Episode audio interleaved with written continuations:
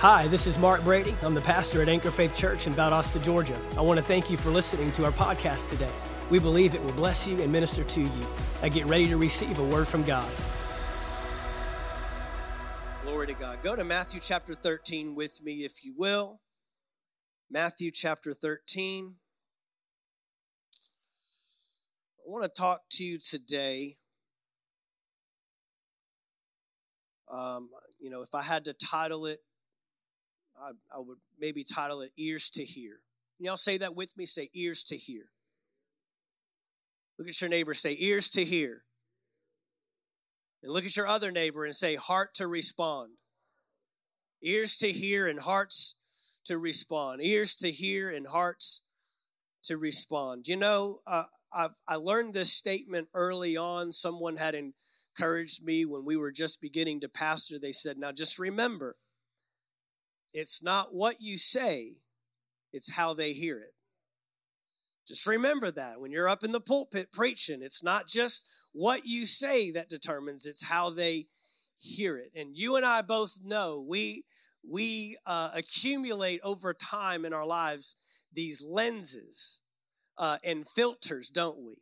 Through experience, both poor and good.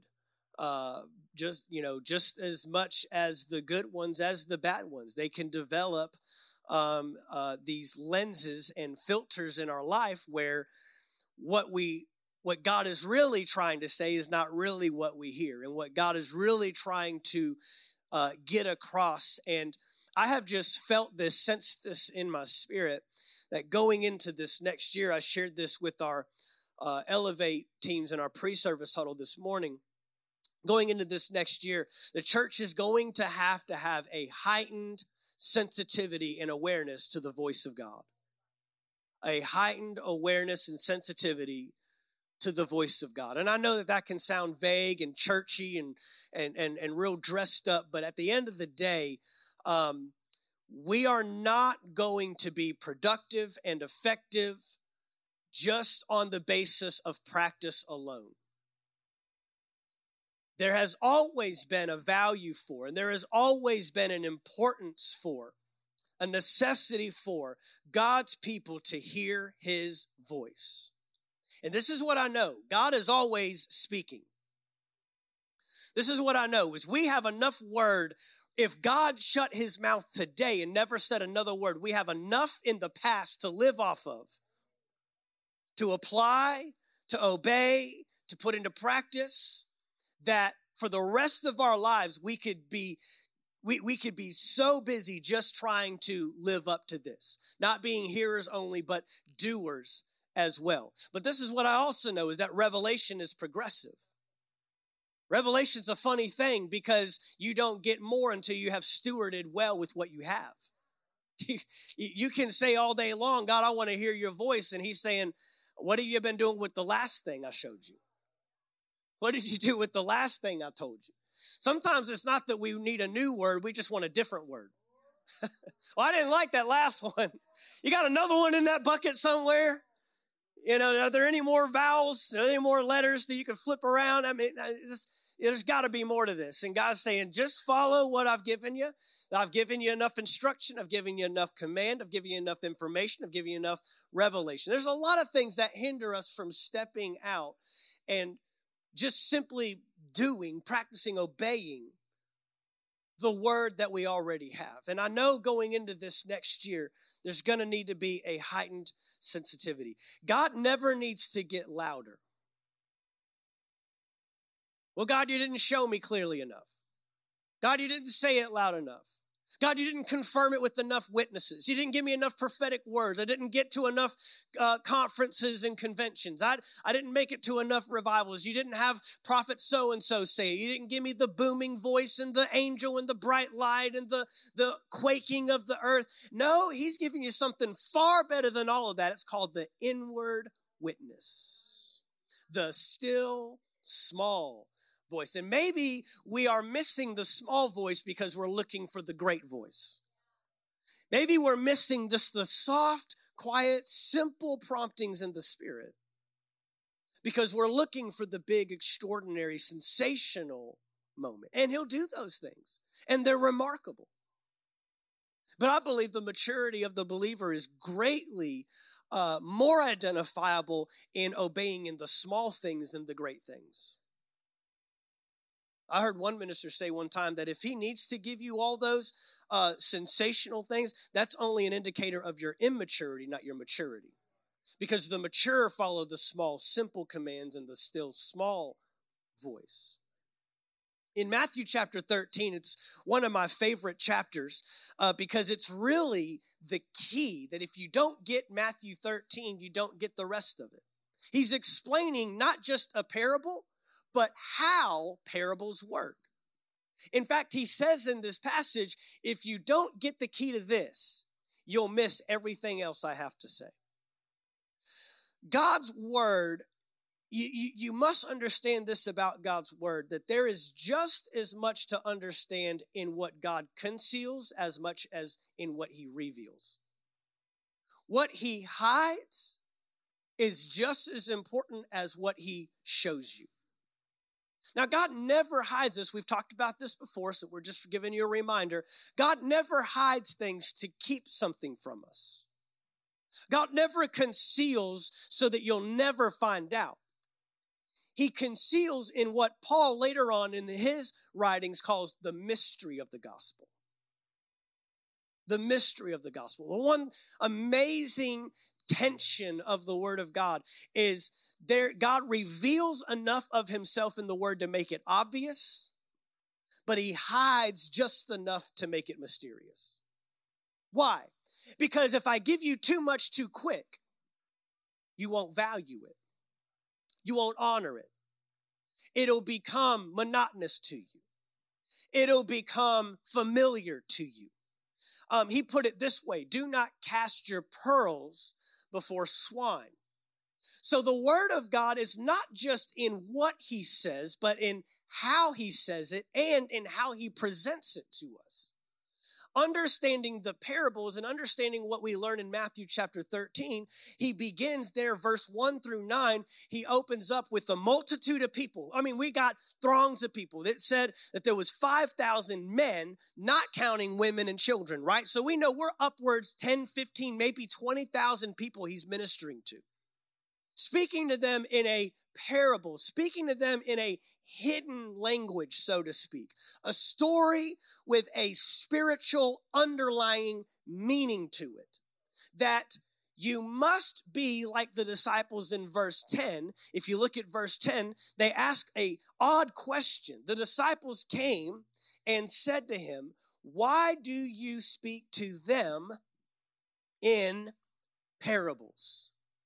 This is an odd question because number 1, let's identify this. Look who's asking. It doesn't say the multitude came and said to him. It says the what? Disciples. What's a disciple? A learner and a follower. It's not one that just merely showed up on the side of a mountain and said, let's see what this guy has to say. A disciple was one that sold all they had, left comfort, left home, left families, left jobs, left income, left familiarity, left everything they knew to what? Follow, learn after, and follow Jesus and ultimately reproduce what Jesus was doing. Why? Because he said, Greater works will you do than I have done, and even greater works you will do. Amen. You remember that.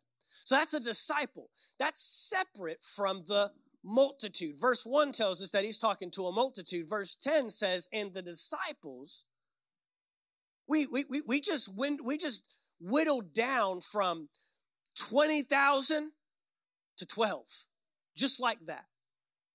You know, I've, I've, I've, learned something about God. He knows how to do more with less. God has never been one of quantity over quality. Just give me 300. Just give me two spies out of the 10 that believe my word. Just give me one man that will stand for righteousness. Just give me a little shepherd boy. I don't even need your whole army. Just give me one little shepherd boy to defeat this guy. Right? God has always worked with a minority. He's always worked with quality over quantity. He's always worked with a few Is there a little joy? Is there a little uh, oil in the jar in the house? And I'll make sure it never runs dry. It's the way God works, the way God operates. And so right here, his few disciples. I mean, we we, we don't know exactly. There was the 12, uh, obviously. Then you've got the three, you know, Peter, James, and John that were real tight knit. We know at one point there was 70 in the upper room. There was 100. Jesus had followers of different degrees. It just says disciples. The disciples came. We know this. It's a very small group compared to the multitude. The disciples came and said, Why do you speak to them. And that's not something we typically associate with the ministry of Jesus that he was divisive, that he was exclusive. Why didn't everybody get everything? God's no respecter of persons. God is God's no respecter of persons, but he is a respecter of faith. Hello? Everyone's been given a measure of faith. But there's only a, a, a, certain, you know, he, he will respond to those that enact and believe and do and follow and apply more so than another. And the difference here is, is not, um, is not in, in the natural manifestation. It's in why are you talking to them differently? Why are you sharing something differently? With them than you are with us. They quickly recognize there's an us and there's a them. There's this few group, exclusive group over here, and then there's the multitude. Why don't you just share everything with them the way you're sharing everything with us? And the interesting part is the very fact that they're asking this question is what qualifies them to be in the us category. We've talked about this before. God is not afraid of questions. It's not the question, but it's how you ask the question. Remember, the devil asked the question in the Garden of Eden, didn't he? Did God surely say to challenge God's word? But if you remember later on, about eight or nine verses down, God asks a question Adam, where are you? And he's asking a question. We remember we said this before the enemy asks questions to distort truth, and God asks questions to reveal truth. Adam, where are you? He's trying to show him something. He's trying to reveal to him, you've become separated. You're outside of that covering that we had. You're outside of that covenant that we had in place. You're outside of this assignment. And, and, and then you submitting to us empowers your authority and, and, and, and the earth submitting to you. He's helping them see something. And so the disciples come and they ask a question. They say, Why do you speak to them different than you speak to us? Why are you speaking to them? And then they say this why do you speak to them in parables? They recognized immediately there's a, a principle here in place. You're using a tactic. You're using something that if people will really understand what's happening, it'll draw them closer. There is a way to ask questions that draw you closer, not push you further away. Doubt and unbelief will separate and push you further away. Well, why would God do that? Or you could ask the same question with an intentionality to be drawn closer. God, what are you trying to show me? You see the difference? Same question. One is challenging the character and nature of God, and the other is, is, is trying to reveal the Father like uh, uh, nature of God that says, I'm trying to bring you in closer to me. See, that's the thing is if God's not going to get louder, I'm going to have to get closer. You ever notice that? If, if, if God's not getting any louder, He's not going to shout at you. It's a still, small voice. I mean, it's the furthest thing away from a loud, big voice, a stirring and a shaking voice. It's a, don't go there. Don't do that. Change this. let that offense go. Put aside that bitterness and resentment. Love on that person. Buy that person groceries. Show them my love. Lay hands on the sick. See, he, he's, he, he's quietly and, and, and peacefully leading and guiding us. Which means if there's a lot of noise, if there's a lot between us, I'm to have to remove some stuff out of the way and get, what, what, what were you saying? I'm going to tune my ear. Remember those radio stations back in the day? Our, our old, uh, I think it was a Cadillac that we had. Uh, my parents could confirm. I'm pretty sure it was a Cadillac, about seven, eight years old. And it had the little rectangle screen with the little peg that goes this way. And you go and it's all the noise in between. And you're just hearing stuff along the way until you what? Tune it to the all the digital. My son would have no idea. He's like what are you talking about? Just hit the button dad. Hit the preset. There's no preset.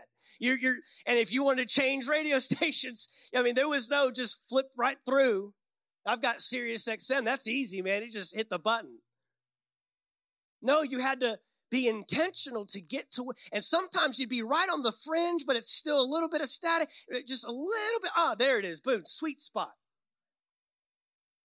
We need to find the sweet spot in 2023. You say, Pastor Mark, you're a little early. That's how you do these things. You don't prepare for the game in the game. It's called preseason.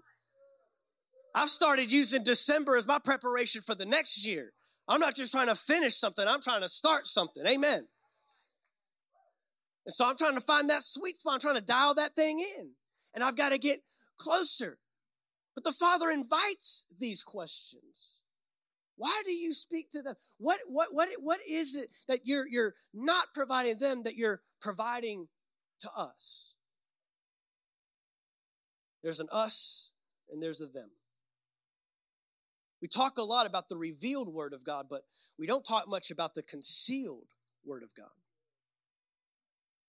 And this is what he says in verse 11 Jesus answered them, To you it has been granted.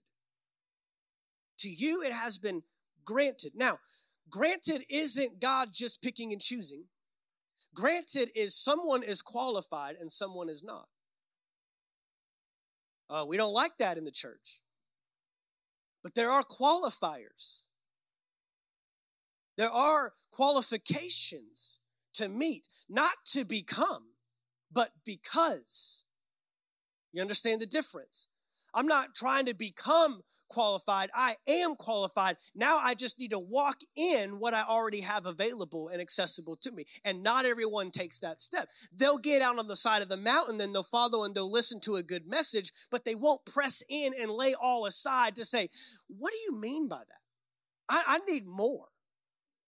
I need, I need to press into that. I, I need to know exactly where you're going. I need to know exactly what you're doing. I believe this is a year we need to know specifics.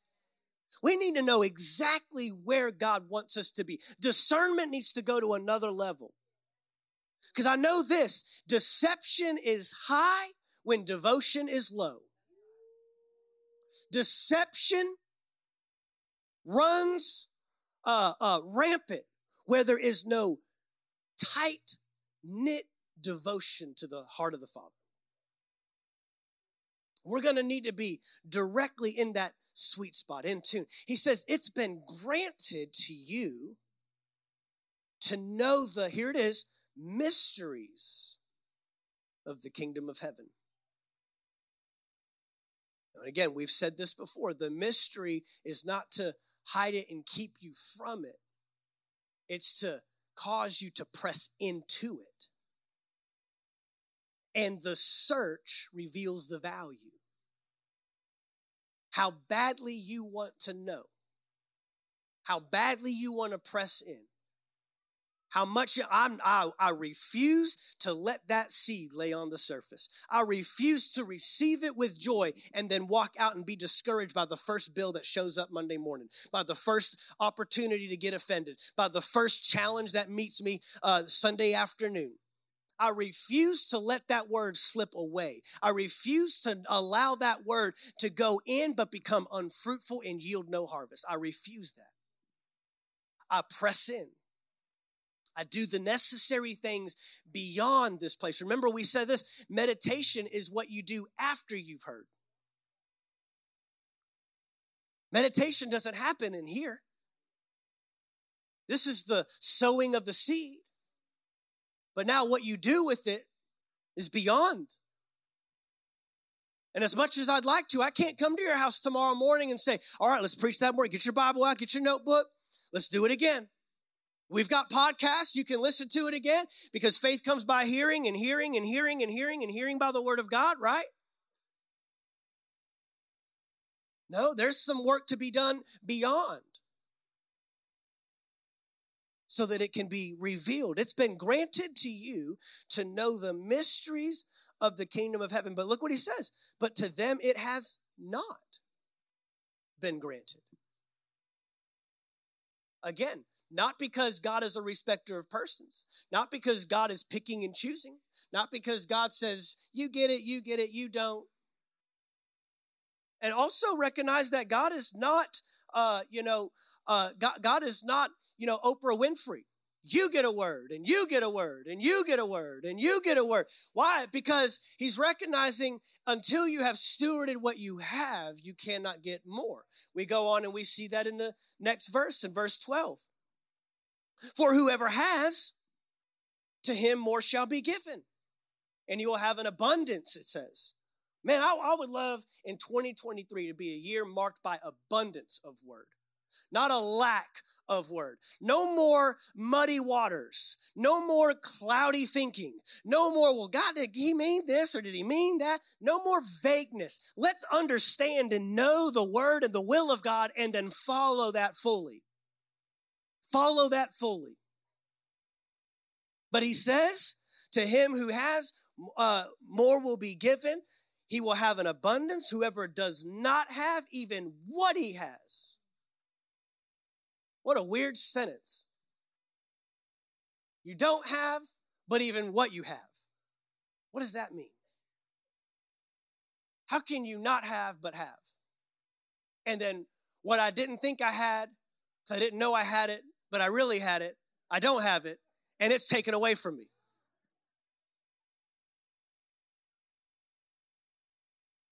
That verse needs some explaining. Y'all ever read a verse that needed some explaining?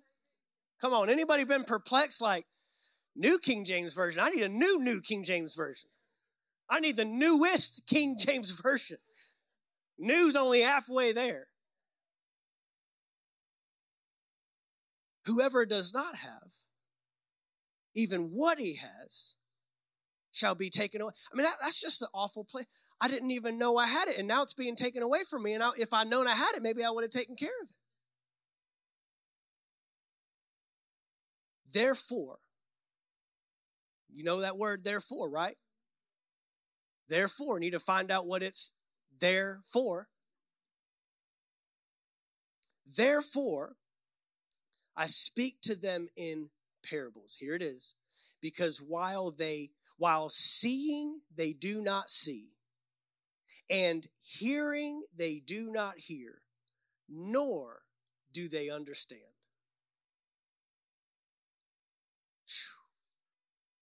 Man. Father, we commit ourselves to hearing with ears to hear and seeing with eyes to see in Jesus' name. In their case, the prophecy of Isaiah is being fulfilled, which says, You'll keep on hearing, but will not understand.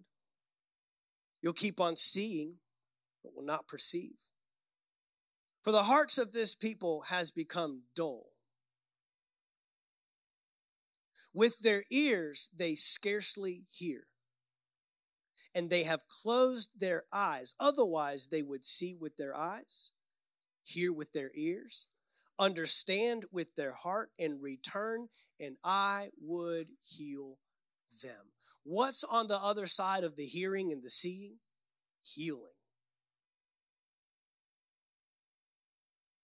You may have heard me pray this. I, I, I, pray it often. I pray it almost every single service over you uh, in my office as well as on this platform. Father, I pray today that we will both be receptive and responsive. be receptive to receive and respond to obey. Say that with me. Say, I have ears to hear and a heart to respond. There's two actions, and both are necessary. Both are necessary. And I want to tie the connection together because just because we have ears doesn't mean we hear, apparently. Just because we have eyes doesn't mean we see. Just because we have minds doesn't mean we comprehend. Just because we have hearts doesn't mean we believe. There's a twofold action that's apparently needed for this thing to fully work. He's given an entire parable about seed being sown on four different types of soil to produce this and to show us this and reveal this to us that it's not what you hear, but it's how you hear it.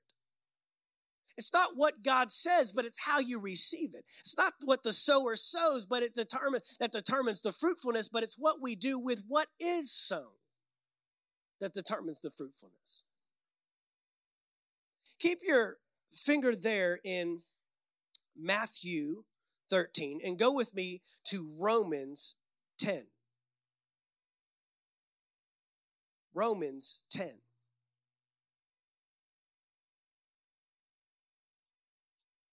Whenever you see something repeated in the word that offers a level of importance and value to it, whenever you see something repeated consistently, it's important to note the repetitions, the reminders. What do we say at Anchor Faith Church about reminders? God's reminders are just as important as God's revelation. Being reminded of something should hold the same weight and value as the initial first time we heard it. Amen. Remember the first time that light bulb went off? Remember the first time it plucked your ears? Remember the first time it drew you in? Remember the, the reminder should have the same weight and value. Never, ever sit back and, oh, again. Yes, again. Remember one pastor I had, he said, when you get it, I'll stop preaching it. Apparently, we need to keep hearing it. And we need to keep hearing it.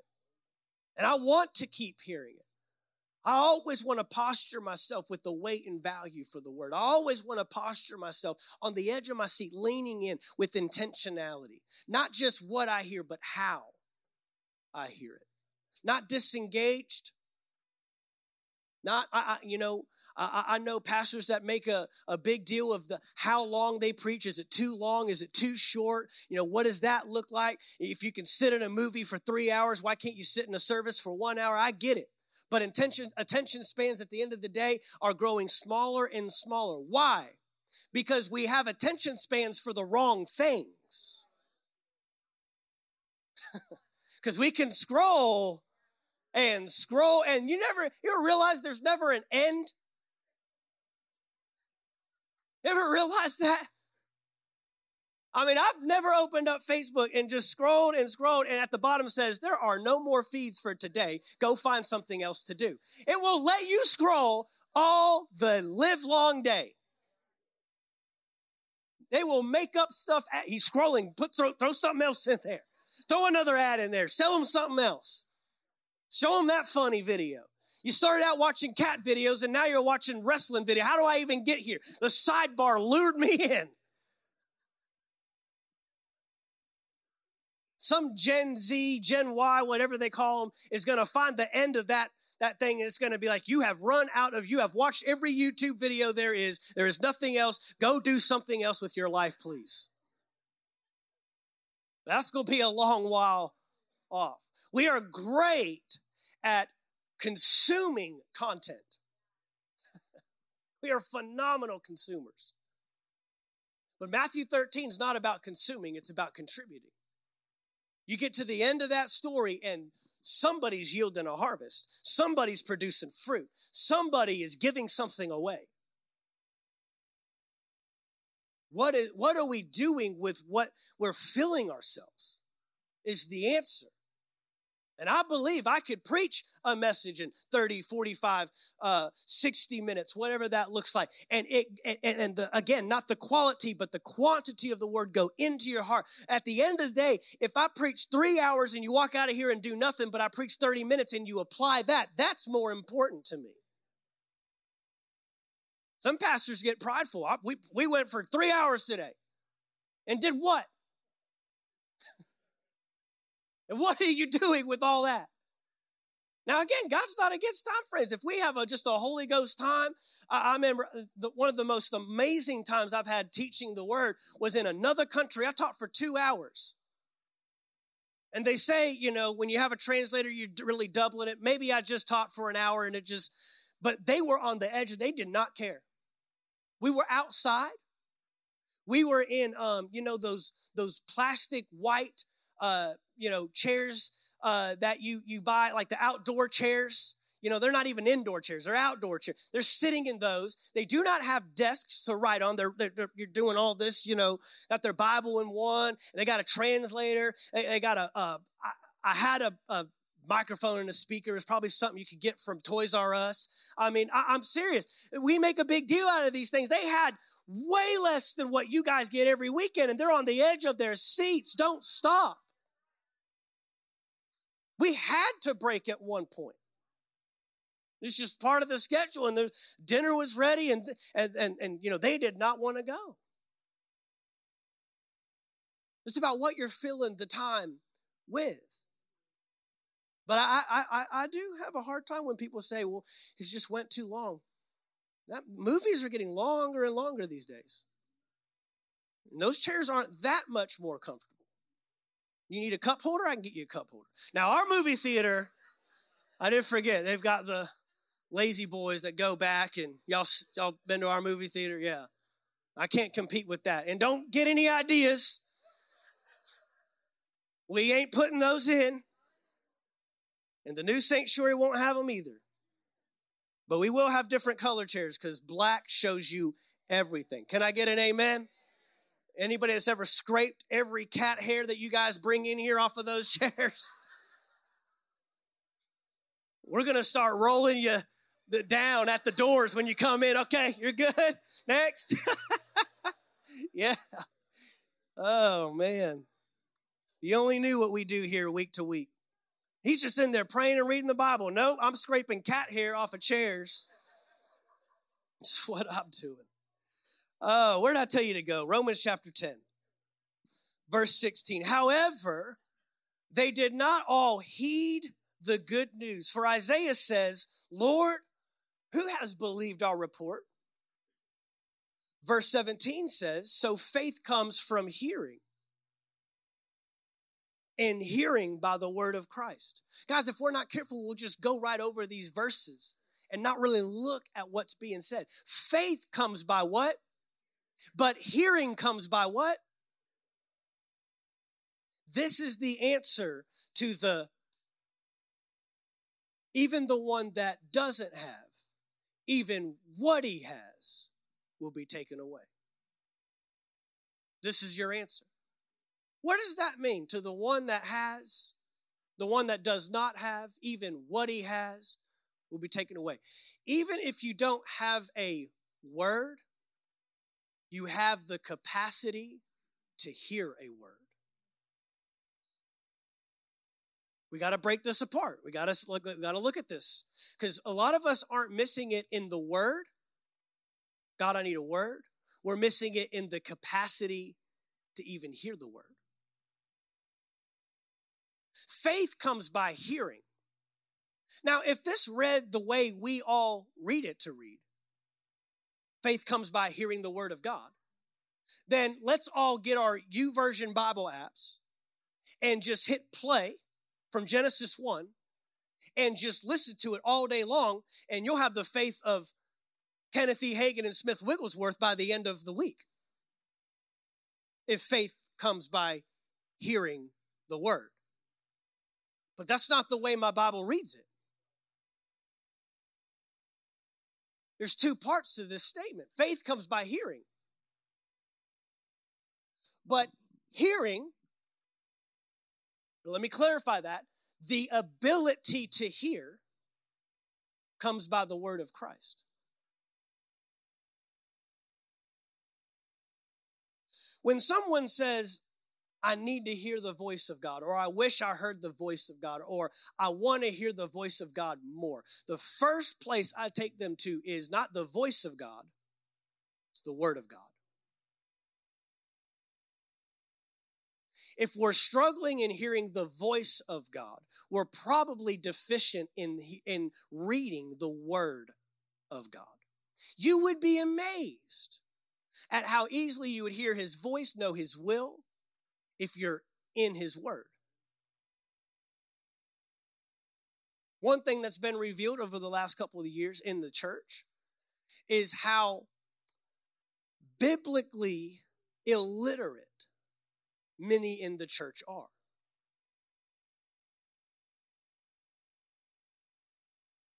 How deficient we are in really giving time and attention to Scripture to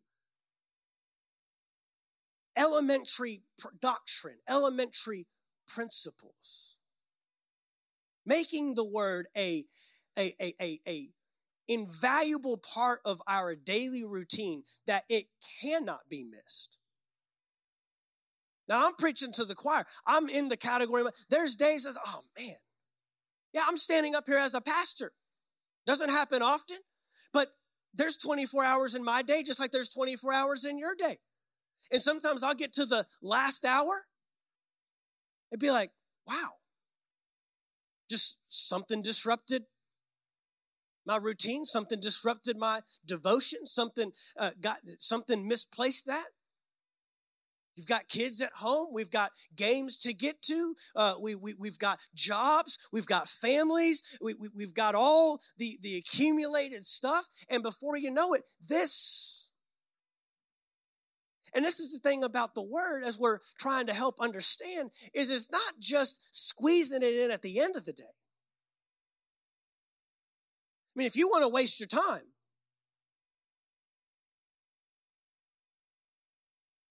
I mean, do that with your wife or your husband. Just squeeze the time in whenever you can make it happen. I understand there's seasons we go through where it's like, man, there's not a lot of margin. But but but when you truly honor and value something, you make the time, and everything else has to revolve around this. You see the difference? It's the value and the honor for it, not just the activity and practice of it.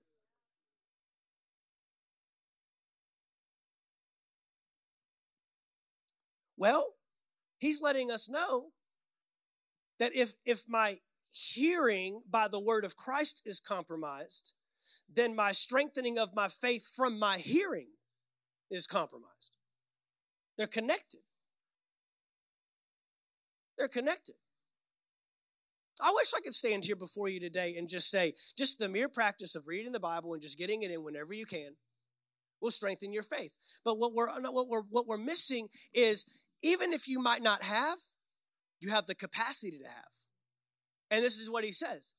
Even if you don't have, but you have the capacity, that will eventually be taken from you as well. You'll lose the ability I didn't put them all in my notes. Maybe I should have, but I could. I, there, there's several passages that talk to us about becoming dull of hearing. What does that mean? You've lost the capacity to hear.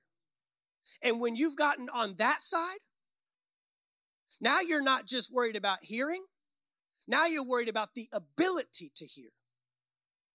I, I wouldn't even recognize it if it slapped me in the face. And this is the biggest thing. Not only would I not recognize it, I won't do it. Now, the practice of the word is compromised. The application of the word, the word yielding results and fruit in my life is co- all of this is compromised when I end up in the category of dull of hearing. Dull of hearing. There's an attack on the next generation in this country more than I've ever seen in my entire life. more than has ever existed on this planet. And the attack, starting at three or four, guys, the attack is the fight for content. What content will they naturally learn to consume at a young age? Because if I if I naturally consume the wrong content, I'll be pre predisposed is that a word i will have a natural intentionality to resist the right content this is what we don't think. We don't we, we think i can consume this i can consume that and i can watch this i can watch that and i can check out on this and check this and do this and then when i get to the word i'll still have a, a, a, a, a responsiveness to the word. No you won't. Because this this and that that and all this and over here is is restricting my ability to hear this.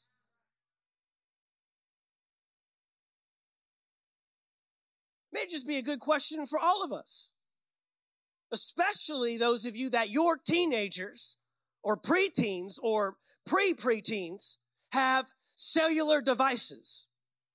They are being trained to consume content.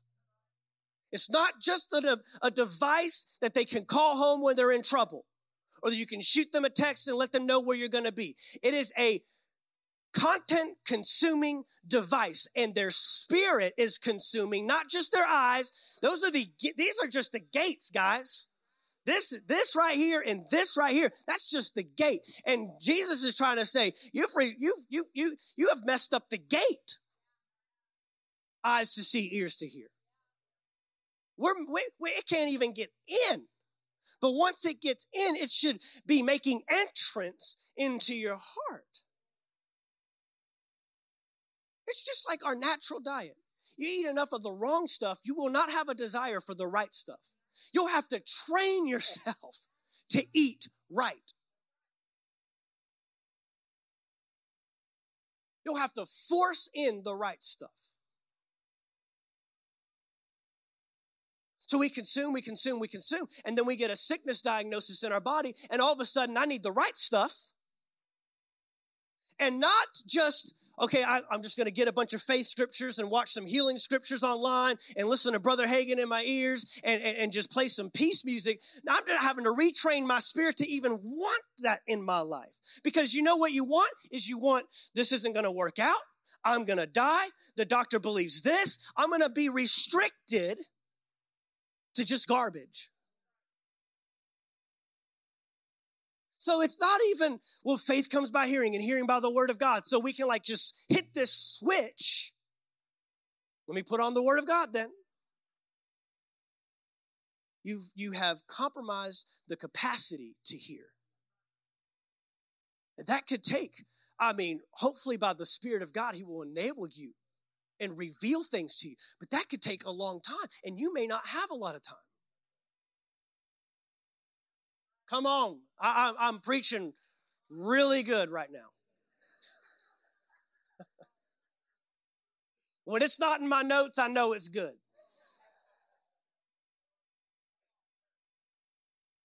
It could take two or three months just to get your spirit to the place to want to hear the word of God. I can tell.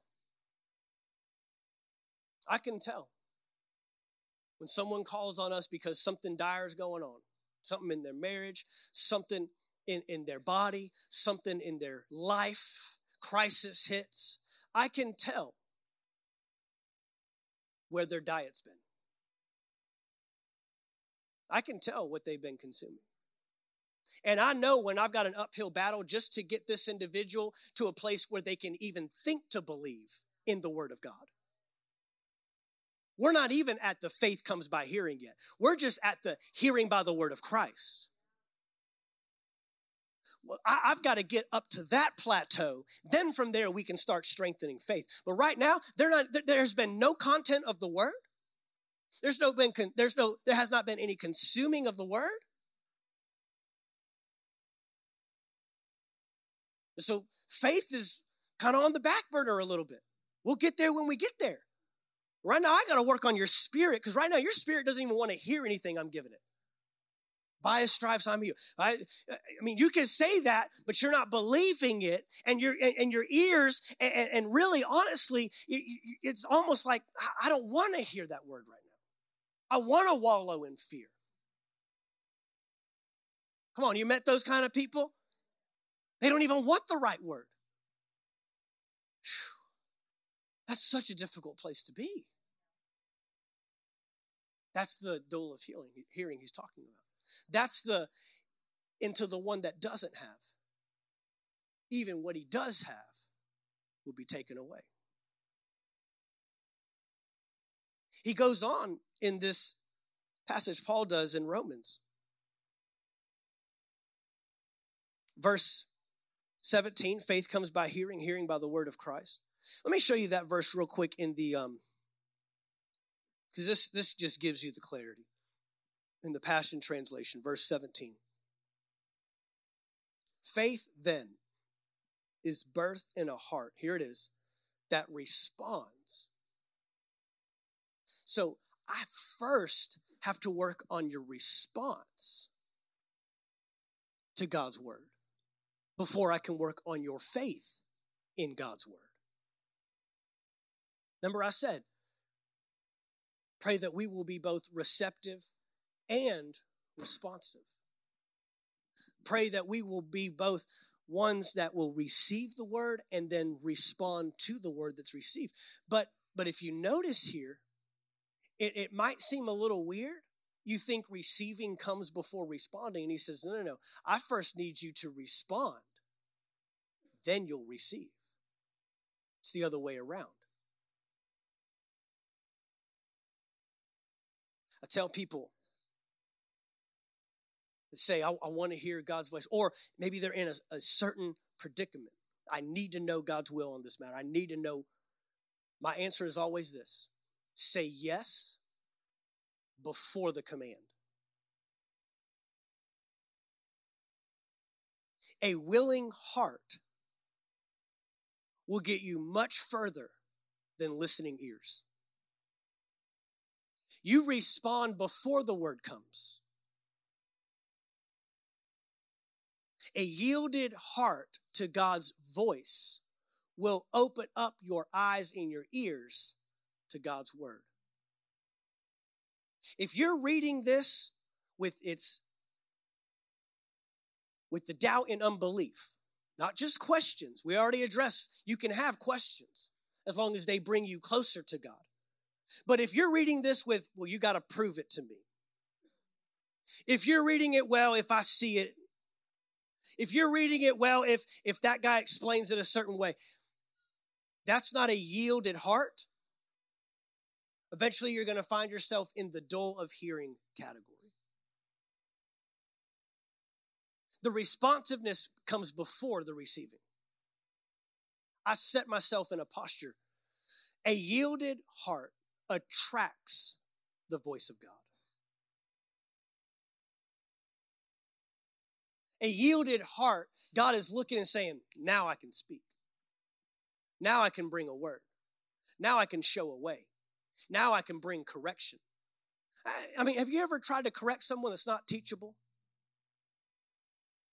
I got any, look straight ahead. yeah, yeah, I, I get you in trouble real quick on that one. Got anyone that's ever coached before?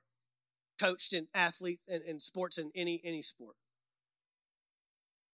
The kids, I mean, it, it, you get you get one of two, and then there's there's this anomaly that's right in the middle. Very few kids, but most of them are in the great talent, bad attitude great attitude, not a lot of skill.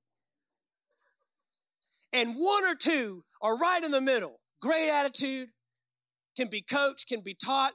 Yes, sir. Yes, coach. I've done some coaching. I wasn't prepared for that. It's like, you know, why, why can't we have a mixture of the both? But I will take the one with the great heart The great attitude. Yes, sir. Shows up on time, is prepared, ready to go, follows commands, follows orders, wants to be, show it to me again. Uh, how did I do? Did I do it right this time, coach? That's the that's the one you want. That's the one. It's the heart that is teachable. It's the heart that is willing. It's the heart that is yielded. It's the heart that is responsive, that now is attractive to, man, let me show you more.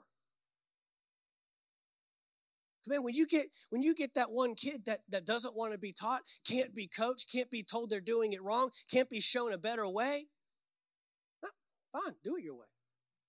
Let all the ground balls go through your legs. I'm trying to show you the triangle position. You're not listening to me.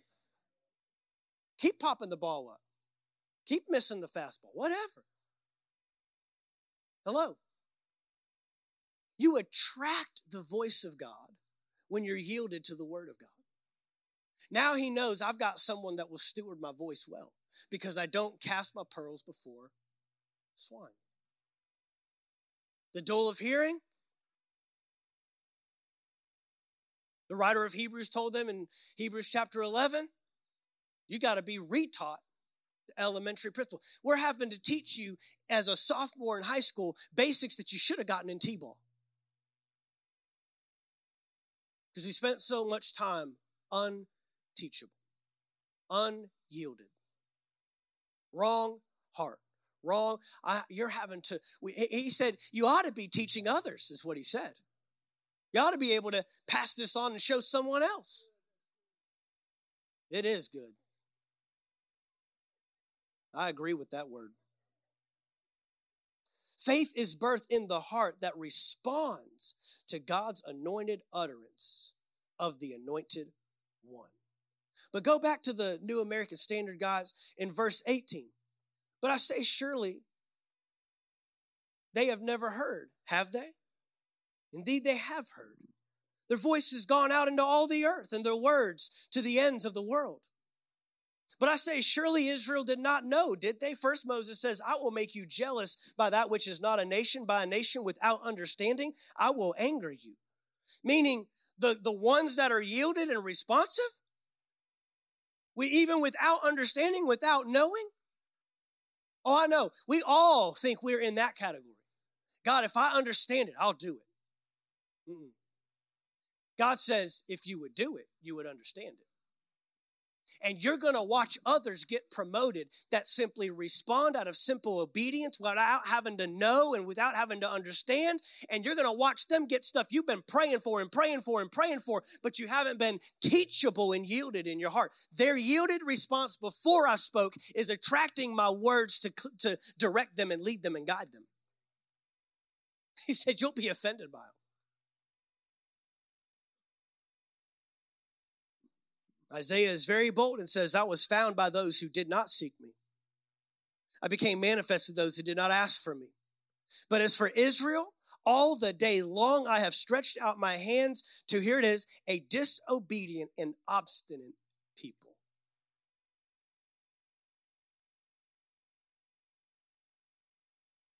Verse 21 in the Passion translation says, Then he capped it with a damning indictment. Day after day after day, I beckoned Israel with open arms and got nothing for my trouble but cold shoulders and icy stares. In John chapter 12, John chapter 7, John chapter 7.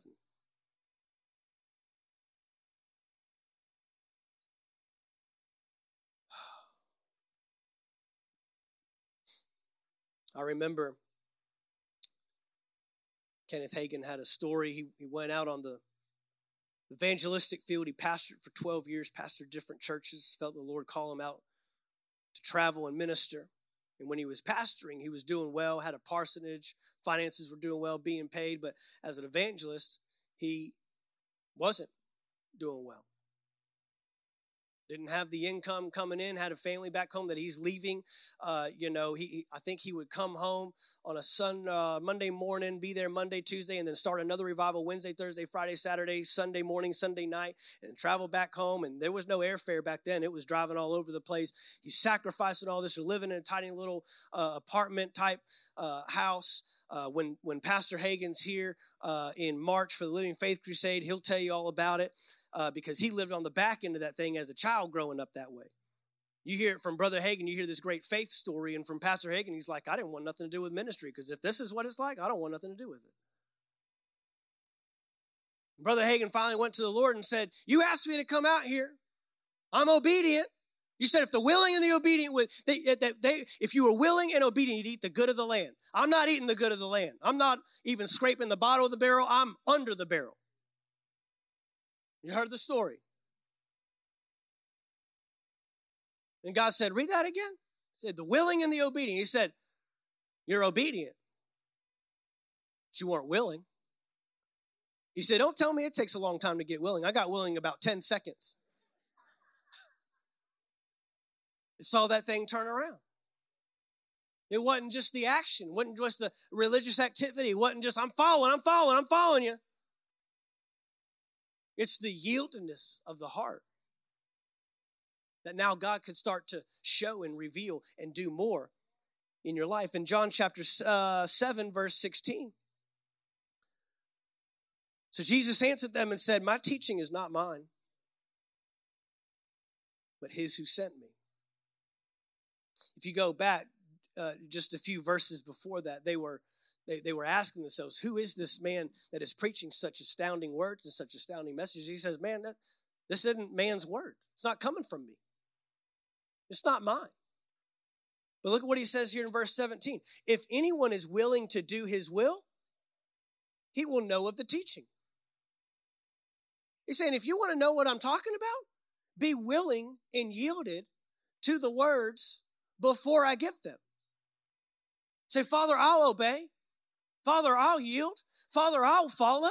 Father, I will, I will go. See, see, Joshua and Caleb were yielded before they got into the promised land.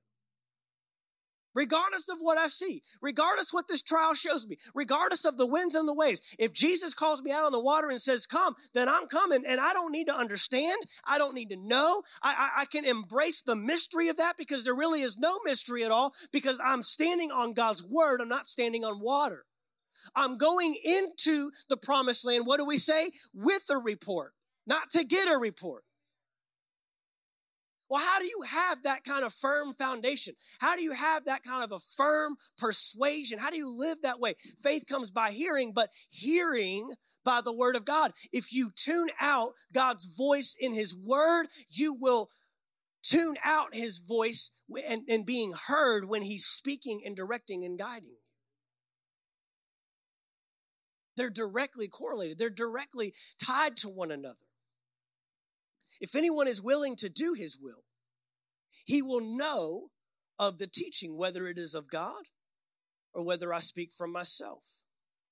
So the willing to do leads us to the getting to know. You would be amazed at how your revelation will go through the roof when you have a heart that's yielded to the word that you know. In the Passion Translation, verse 17 says, If you want to test my teachings and discover where I received them from or received them, first be passionate to do God's will, and then you will be able to discern if my teachings are from the heart of God or from my own opinions. Never be told by someone God can't do something by someone that doesn't even follow what they do know. There's many people that have given up on a faith in God because they've never applied the faith that they already have. Many people that will tell you that miracles aren't for today and this isn't for today and he's not doing that and he wants you broke and poor and destitute and all the other uh, uh, little issues out there they'll tell you that because they've never applied the word to see it really fulfilled in their lives If you want to convince me that healing is not for today, you're too late. I've already seen it happen. you're too late. I'm a lost cause. Tell me tongues and the Holy Spirit aren't for today. Too late. I've been doing this far too long for you to convince me otherwise. You know, there's, there's a whole group of people that are deconstructing their faith. Well, if your faith is that easy to dismantle, maybe it wasn't founded on anything in the first place. My faith is not easy to dismantle. You would have to convince me with innumerable proofs that this is fake. God isn't real. His word isn't for today. He's not healing. His spirit's not moving. Revival isn't coming to this country. You would have to, you would, um, and there's so many things just to even get me to even consider your thoughts. You wouldn't debate them? No, I wouldn't debate them. Why would I open myself up to disbelief from people that don't know the word? Come on now. We need a faith that can't be dismantled. We need a faith that can't be deconstructed. And many of these kids that are deconstructing their faith were only living it because they're in a, in a roof, under a roof, and in a house where their parents did it. They only believed in the God that their parents believed in. Amen. John chapter 12, verse 36. My faith can't be dismantled. My faith is unwavering. I'm not a, a the double minded man. What does he say? Shouldn't believe he'll get anything of the Lord.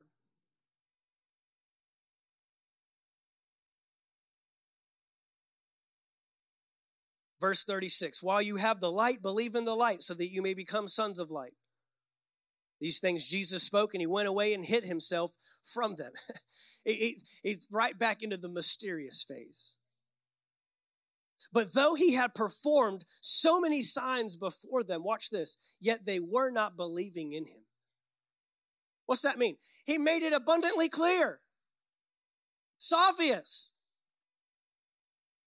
I'm going to go hide myself until you believe in what I've already shown you. If you won't steward what you have, you're not going to get more.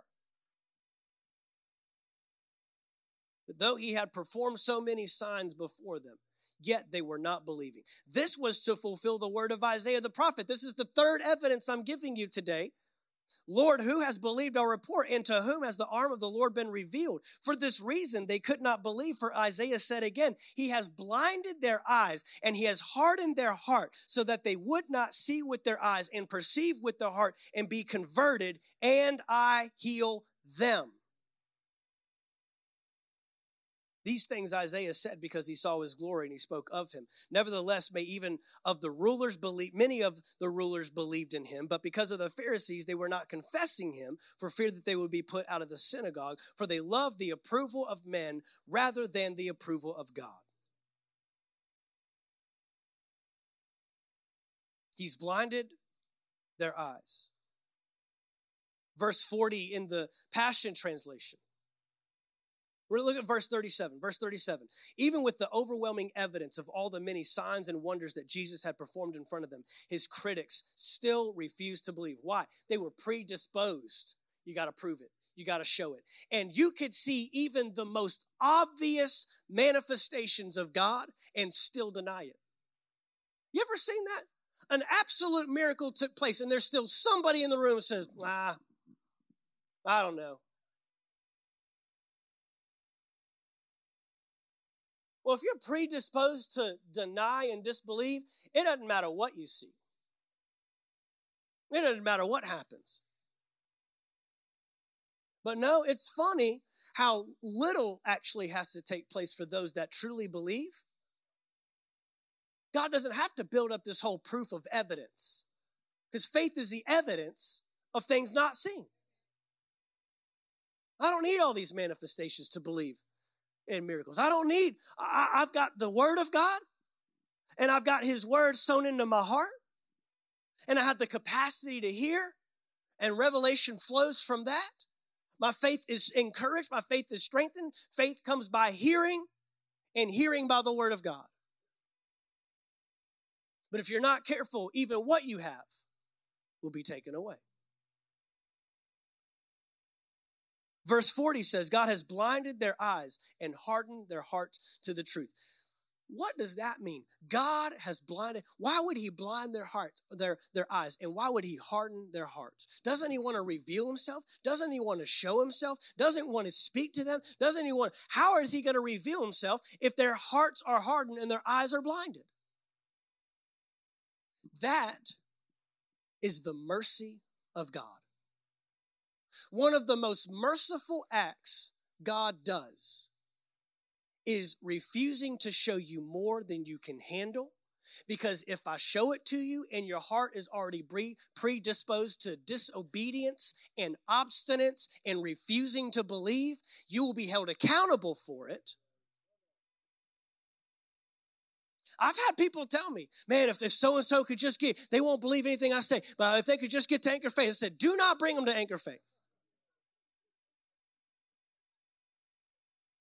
Because I know what I say will not open things up, it will harden their heart. The same sun that melts the snow hardens the clay. Every time Moses went to Pharaoh, it was an opportunity to soften and respond. But Pharaoh was predisposed. I'm not letting you out of here. With innumerable manifestations. I mean, I'm letting them go on the first one.